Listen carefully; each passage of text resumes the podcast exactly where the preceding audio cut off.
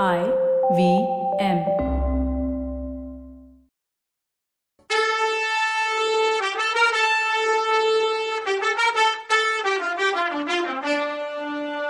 வணக்கங்க. நான் கவிதா பேசுறேன்.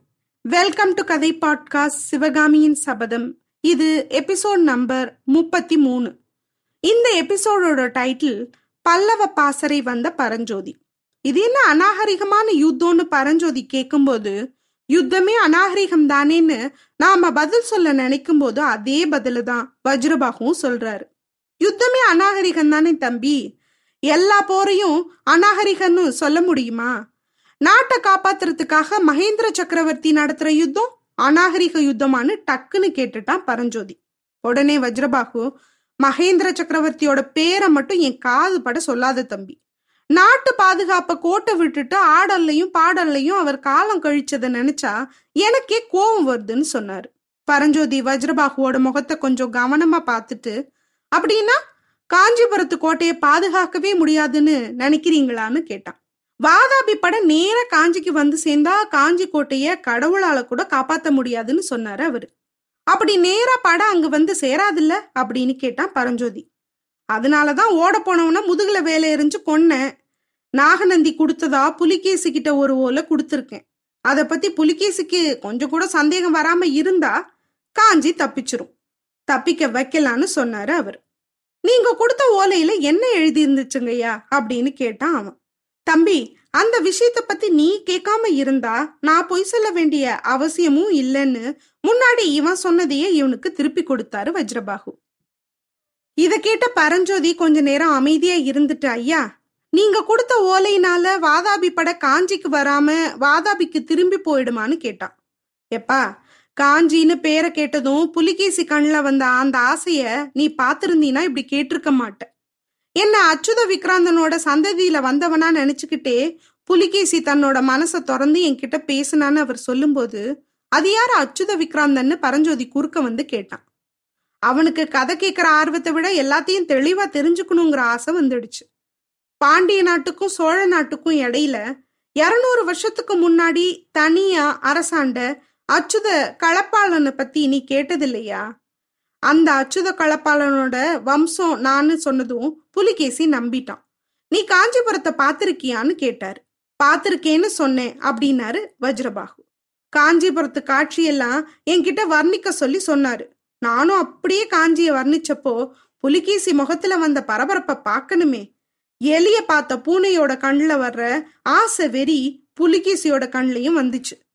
ராவணன் சீதையை பார்த்து என்ன சொன்னான்னு தெரியுமா தம்பி? என்கிட்ட நீ ஆசையா இருக்கியா? இல்ல உன்னை கால வேலை பலகாரத்துக்கு செஞ்சு சாப்பிடட்டுமான்னு கேட்டான். அது போல புலிகேசி காஞ்சி நகரத்தை கட்டி ஆள் ஆசைப்பட்டாலும் படுவான். இல்லைன்னா அதை அக்னிக்கு இறையாக்க ஆசைப்பட்டாலும் படுவான். புலிகேசியோட காதல் விபத்துலேருந்து காஞ்சிமாதேவிய காஞ்சி கடவுள் தான் காப்பாத்தணும்னு சொல்லிட்டு வஜ்ரபாகும் அமைதியா இருந்தாரு.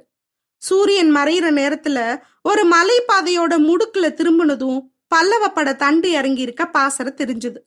பல்லவ படைய பார்த்த உடனே தான் வஜ்ரபாகுவோட கவலை எவ்வளவு தூரம் நெஜோன்னு பரஞ்சோதிக்கு புரிஞ்சுது. வாதாபி படைக்கும் பல்லவ படைக்கும் அவ்வளோ மடுவுக்கும் மலைக்கும் உள்ள தூரம் இருந்துச்சு. தம்பி பாத்தியான்னாரு வஜ்ரபாகு பாத்தேங்கன்னா இவன்.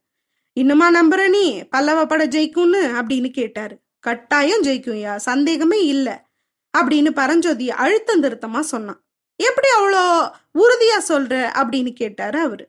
பல்லவ பட பக்கம்தான் தர்மம் இருக்கு. அது பலத்தை கொடுக்கும். அதோட கூட மகேந்திர சக்கரவர்த்தியும் இருக்காருன்னா பரஞ்சோதி. ஏது ஏது? நீ மகேந்திரர்கிட்ட பயங்கர நம்பிக்கை வச்சிருக்க போலையேன்னு கேட்டாரு அவரு. ஆமாங்கன்னு சொன்னா அவ. பல்லவ சக்கரவர்த்திய நீ பாத்திருக்கியா தம்பின்னு கேட்டாரு. முன்னாடி ரெண்டு தடவை பார்த்திருக்கேன் ஆயனச்சிற்பி வீட்டுக்குள்ள புத்த சிலைக்கு பின்னாடி நான் ஒளிஞ்சிருந்தப்போ ஒரு தடவை பார்த்தேன். இன்னொரு தடவை காஞ்சியில நடுராத்திரியில மாறு வேஷத்துல பார்த்தேன். அப்போ பார்த்தப்போ சக்கரவர்த்தி கிட்டத்தட்ட உங்கள மாதிரி தான் இருந்தாரு. அவர் உங்கள மாதிரி மீசையும் வச்சிருந்தாருன்னு சொன்னான் அவன். ஆமா நான் கூட கேள்விப்பட்டிருக்கேன். மகேந்திர சக்கரவர்த்தி சில நாள் மாறுவேஷம் போட்டு ஊர் சுத்துறது உண்டுன்னும் சக்கரவர்த்திய நானும் என்னைய சக்கரவர்த்தின்னு கூட சில பேர் சந்தேகப்பட்டு இருக்காங்கன்னு சொன்னாரு வஜ்ரபாகு.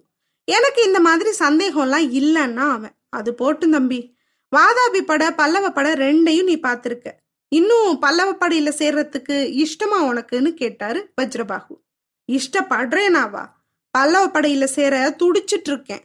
இங்க நாம பேசிட்டு நிக்கிற நேரம் எல்லாம் வீணா போறதாவே நினைக்கிறேன்னு சொன்னான் அவன். அப்படின்னா எனக்கு நீ இங்க பை சொல்லணும்னாரு வஜ்ரபாகு. என்னது? என்ன இங்க விட்டுட்டா போறீங்கன்னு கேட்டான். ஆமா நான் முதல்ல போய் பல்லவ சக்கரவர்த்திய பார்த்து உன்னை பத்தி சொல்றேன். அவர் ஓகேன்னாருன்னா உன்னை உள்ள கூட்டிட்டு போலாம். அது வரைக்கும் நீ பாசறைக்கு வெளியில தான் காத்திருக்கணும்னு சொன்னாரு. சக்கரவர்த்தி பாசறையில தான் இருக்காரா? காஞ்சிலேருந்து கிளம்பினவரை பத்தி அப்புறம் ஒண்ணுமே தெரியலன்னு சொன்னீங்களேன்னா அவன். இதுக்குள்ள ஒருவேளை வந்திருக்கலாம்ல? அப்படின்னாரு அவரு. ஐயா சக்கரவர்த்திய நான் ஒரு தடவை நேர்ல பார்க்க ஆசையா இருக்கு. அதுக்கு நீங்க உதவி செய்யணும் அப்படின்னு கெஞ்சி கேட்டுக்கிறேன்னா பரஞ்சோதி. எதுக்கு சக்கரவர்த்தியை பார்க்க அவ்வளோ ஆசையா இருக்குன்னு கேட்டார் வஜ்ரபாகு. காஞ்சி கோட்டையை பாதுகாக்கிற பொறுப்பை என்கிட்ட கொடுக்க சொல்லி கேட்டுக்கத்தான்னா அவன். ஓஹோ மத யானை மேல வேல் எறிஞ்சவல்ல நீ? வீரன்ல? சிவகாமி சுந்தரிய காப்பாத்தினது மாதிரி காஞ்சி சுந்தரியும் காப்பாத்த ஆசைப்படுற போல. உன்ன மாதிரி மகாவீரனை தாளம் போட்டுக்கிட்டு பாசுரம் பாடுறதுக்கும் கல்லுளி வச்சு செதுக்கிறதுக்கும் உன் மாமா அனுப்பி வச்சாரு. அது எவ்வளோ மகா பெரிய தப்புன்னு சொன்னாரு வஜ்ரபாகு. சிற்பக்கலை தெய்வீக கலைங்க அப்படின்னா அவன். போதும் போதும். அப்படிலாம் சொல்லித்தான் மகேந்திர சக்கரவர்த்தி பல்லவ நாட்டை இந்த கதிக்கு கொண்டு வந்துட்டாரு. சக்கரவர்த்தி கிட்ட நானும் ஒரு வேண்டுகோள் வைக்க போறேன். மலையை குடையிறது பாறையை செதுக்கிறது இந்த மாதிரி வேலையெல்லாம் கொஞ்ச நாளைக்கு நிறுத்தி வைங்க. பல்லவ நாட்டுல உள்ள அவ்வளோ சிற்பிகளையும் ஏவி ஒவ்வொரு ஊர்லயும் ஒரு பாரத மண்டபம் கட்ட சொல்லுங்க. அந்த மண்டபத்துல ஒவ்வொரு நாளும் ஜனங்க கூடி பேசுற மாதிரி மகாபாரதம் வாசிக்க ஏற்பாடு பண்ணுங்கன்னு கேட்டுக்க போறேன்னு சொன்னாரு வஜ்ரபாகு. இதெல்லாம் எதுக்குன்னு பரஞ்சோதி கேட்டான். இந்த போரை மகேந்திர சக்கரவர்த்தியாலையும் பல்லவ வீரர்களாலையும் மட்டும் ஜெயிக்க முடியாது. பல்லவ நாட்டு மக்களும் வீரத்துல முறுக்கேறணும். உயிரை துச்சமா மதிக்க கத்துக்கணும்னு சொன்னாரு வஜ்ரபாகு இப்படி சொன்னவர் பரஞ்சோதிய பாசமா கட்டிக்கிட்டு தம்பி எனக்கு ஒரு பையன் இருக்கான். அவனும் நீயும் ஒரு வயசுக்காரங்களா தான் இருப்பீங்க. நீங்க ரெண்டு பேரும் சேர்ந்தீங்கன்னா எவ்வளவு பெரிய பெரிய விஷயங்களை செய்யலான்னு சொன்னாரு வஜ்ரபாகு பரஞ்சோதி நான் தழுதழுக்க ஐயா சின்ன வயசுல நான் என் அப்பாவை இழந்துட்டேன். என்னையும் உங்க பையனாவே ஏத்துக்கோங்கன்னு சொன்னான். வீரர் வஜ்ரபாகு பாசறைக்குள்ள போனதும் பரஞ்சோதிக்கு ஒவ்வொரு நொடியும் ஒரு யுகமா தெரிஞ்சுது. சக்கரவர்த்தி கிட்ட இருந்து தன்னை கூட்டிட்டு வர சொல்லி எப்போ கட்டளை வரும் அப்படின்னு அவன் ஆவலோட காத்துட்டு இருந்தான். கொஞ்ச நேரத்துக்கெல்லாம் அந்த பல்லவ நாட்டோட பாசறையில ஒரு பெரிய கலகலப்பு தெரிஞ்சுது. திடீர்னு பல ஆயிரம் வீரர்களோட குரல்கள் எழுப்பின ஜெயகோஷம் மேல வானம் வரைக்கும் கீழே மலை அடிவாரம் வரைக்கும் போய் எதிரொலிச்சுது. சங்கங்களும் முரசங்களும் பேரிகைகளும் சேர்ந்து முழங்கின ஒலி வான் முகடு வரைக்கும் போய் திரும்பி வந்துச்சு. பாசறையோட வாசல்ல காவல் நின்ன வீரர்கள் பக்கத்துல போன பரஞ்சோதி தயக்கத்தோட பாசறைக்குள்ள இந்த கோலாகலத்துக்கு காரணம் என்னன்னு கேட்டான். அதுக்கு மகேந்திர பல்லவ சக்கரவர்த்தி பாசறைக்கு வந்துட்டார்னு பதில் வந்துச்சு. என்னது? இப்ப வஜ்ரபாகு தானே பாசறைக்குள்ள போனாரு. சக்கரவர்த்தி வந்துட்டார்னு சொல்றாங்க? அப்போ வஜ்ரபாகு தான் சக்கரவர்த்தியா? இல்ல சக்கரவர்த்தி மாதிரி இருக்கவரை பார்த்து மக்கள் அதான் வீரர்கள் மாத்தி கோஷம் போட்டுட்டாங்களா? இப்படிலாம் யோசிக்கிறீங்கன்னு எனக்கு தெரியுது. அது மகேந்திர சக்கரவர்த்தியா இருந்தா அப்பா என்ன துணிச்சல் இல்ல. எதிரி பாசறைக்கே போய் அவர் இடத்துல வச்சு அவரை மீட் பண்ணி அவர்கிட்ட நல்ல பேர் வாங்கி வேற ஓலைய உண்டு பண்ணி அவரை ஏமாத்தி நாகநந்தி கொடுத்த ஓலையும் மாத்தி அவனுக்கு வர இருந்த அதாவது பரஞ்சோதிக்கு வர இருந்த ஆபத்துல இருந்தும் அவனை காப்பாத்தி அவனை தன்னோட சேர்த்துக்கிட்டு பத்திரமா கொண்டு வந்து பல்லவப்பட பாசறையில சேர்த்திருக்காரு. இதெல்லாம் விட காஞ்சிக்கு போர் வராதபடிக்கும் ஏதோ அந்த ஓலை வழியா சம்பவம் பண்ணிட்டு வந்திருக்காரு. இதெல்லாம் ஒரு அரசருக்கு சாத்தியமா? சாத்தியம்னாலும் இப்போ இந்த நிலைமையில படையெடுப்பு இருக்க இந்த நிலைமையில சாத்தியமான்னு கேட்டா மகேந்திர சக்கரவர்த்தி தி கிரேட்னு தான் சொல்ல தோணுது. எப்படி முடிஞ்சது இது? இவரால மட்டும் இது எப்படி முடியுது? அறிவு கூர்மை. எதிரியோட நிலைமையில இருந்து யோசிச்சு நமக்கு அனுகூலமா அங்க என்ன பண்ண வழி இருக்குன்னு யோசிச்சதுனால இது நடத்த முடிஞ்சது. இங்கிலீஷ்ல ஒரு ஃப்ரேஸ் இருக்கு. Put yourself into other ஷூஸ்னு எம்பத்தின்னு சொல்லுவாங்களே அதே தான் நமக்கு நம்ம நிலைமை தான் எப்பவுமே பெருசா தெரியும். அப்புறம் எப்படி எதிரி நிலைமையில யோசிக்க முடியும்?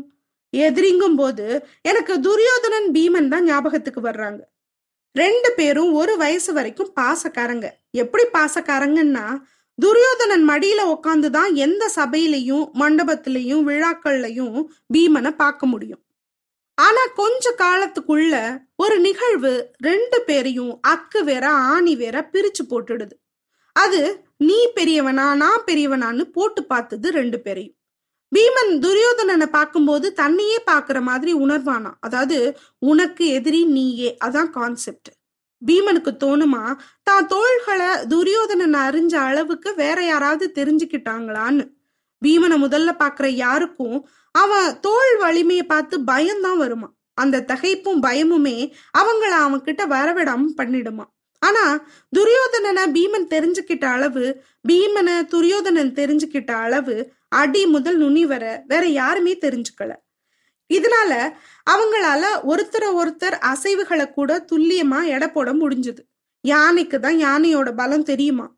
பீமன் உலகுல துரியோதனன் சமமான பலமுள்ள யானையாவும் துரியோதனன் உலகத்துல பீமன் பலமுள்ள சமமான யானையாவும் தெரிவாங்களாம். அதனால ஒருத்தரை ஒருத்தர் சந்திக்கும் போது எப்படி வீழ்த்துறதுன்னு தான் யோசனை இருக்குமா இங்க கதையே வேற. மகேந்திர சக்கரவர்த்தியும் புலிகேசியும் வீரத்துல யானைங்க தான். அதுல சந்தேகமே இல்லை. ஆனா விவேகமுள்ள யானை நம்ம மகேந்திரர்னா மொரட்டுத்தனமான முன் யோசனை இல்லாத யானை புலிகேசி. அதனால மகேந்திரர் ஈஸியா புலிகேசி என்ன யோசிப்பான்? என்ன பண்ணினா காஞ்சிக்கு அவன் வர்றதையே தவிர்க்கலான்னு அறிவை யூஸ் பண்ணி அவர் மூக்கிலேயே வரல விட்டு ஆட்டிட்டாரு. கில்லாடி கேடி இல்ல நம்ம சக்கரவர்த்தி. ஆனா அவரும் புலிகேசியும் இதெல்லாம் கொஞ்சம் கூட யோசிக்காமலேயா இருப்பாரு. என்னதான் முரட்டுத்தனம்னாலும் அவரும் முன் யோசனை பண்ணி தானே சில விஷயங்களை பண்ணியிருக்காரு. என்னவோ போங்க நம்ம சக்கரவர்த்தி பண்ண இவ்வளோ வேலைக்கும் யூஸ் இருக்குமா இல்லையான்னு நாம பொறுத்திருந்து தான் பார்க்கணும். பொறுத்தார் பூமி ஆழ்வார். இதோட நம்ம சிவகாமியின் சபதம் ஃபர்ஸ்ட் பார்ட்டு முடியுது. அடுத்த பார்ட்ல உங்களை சந்திக்கிறேன். நான் வந்து நிறைய புத்தகங்கள் படிச்சு என் அறிவை விரிவு பண்ணிக்கிறதும் நிறைய விஷயங்களை தேடி தேடி படிக்கிறதும் உங்க எல்லாருக்கும் டிஃப்ரெண்டா இன்ட்ரெஸ்டிங்கா எவ்வளோ சுவாரஸ்யமா இந்த கதையை சொல்ல முடியுமோ எவ்வளோ விஷயங்களை இது கூட கனெக்ட் பண்ண முடியுமோ எவ்வளோ புத்தக அறிவை நான் படிச்ச வரைக்கும் உங்களுக்கு ஷேர் பண்ணிக்க முடியுமோ என்னால என்னெல்லாம் செய்ய முடியுமோ இந்த கதை மூலமா உங்களுக்கு தெரியப்படுத்துறேன். அதெல்லாம் அந்த இன்ட்ரெஸ்ட் எல்லாம் நீங்க கொடுக்குற சப்போர்ட்னாலையும் ஃபீட்பேக்னாலையும் நீங்க தொடர்ந்து எனக்கு கொடுக்குற கமெண்ட்ஸ்னாலையும் தான் என்னால அதை பண்ண முடியுது. இதே மாதிரி எம்மண்ணின் வேந்தர்கள்ல நம்ம மண்ணோட மண்ணை ஆண்ட அரசர்களை பத்தி உங்களுக்கு சொல்லிட்டு இருக்கேன். அதையும் நீங்க லிசன் பண்ணும் நம்ம அரசர்களை பத்தி அவங்க மேன்மையை பத்தி அவங்க தமிழ் வளர்த்த விதத்தை பத்தி அவங்க தமிழ் மேல இருந்த பற்றை பத்தி அவங்க வீரத்தை பத்தி நீங்க தெரிஞ்சுக்கணும்னு நான் ஆசைப்படுறேன். அதனால கவிதாஸ் கதை பாட்காஸ்ட்ல எம்என்னின் வேந்தர்களை எல்லாரும் போய் கேளுங்க பயன்பெறுங்க.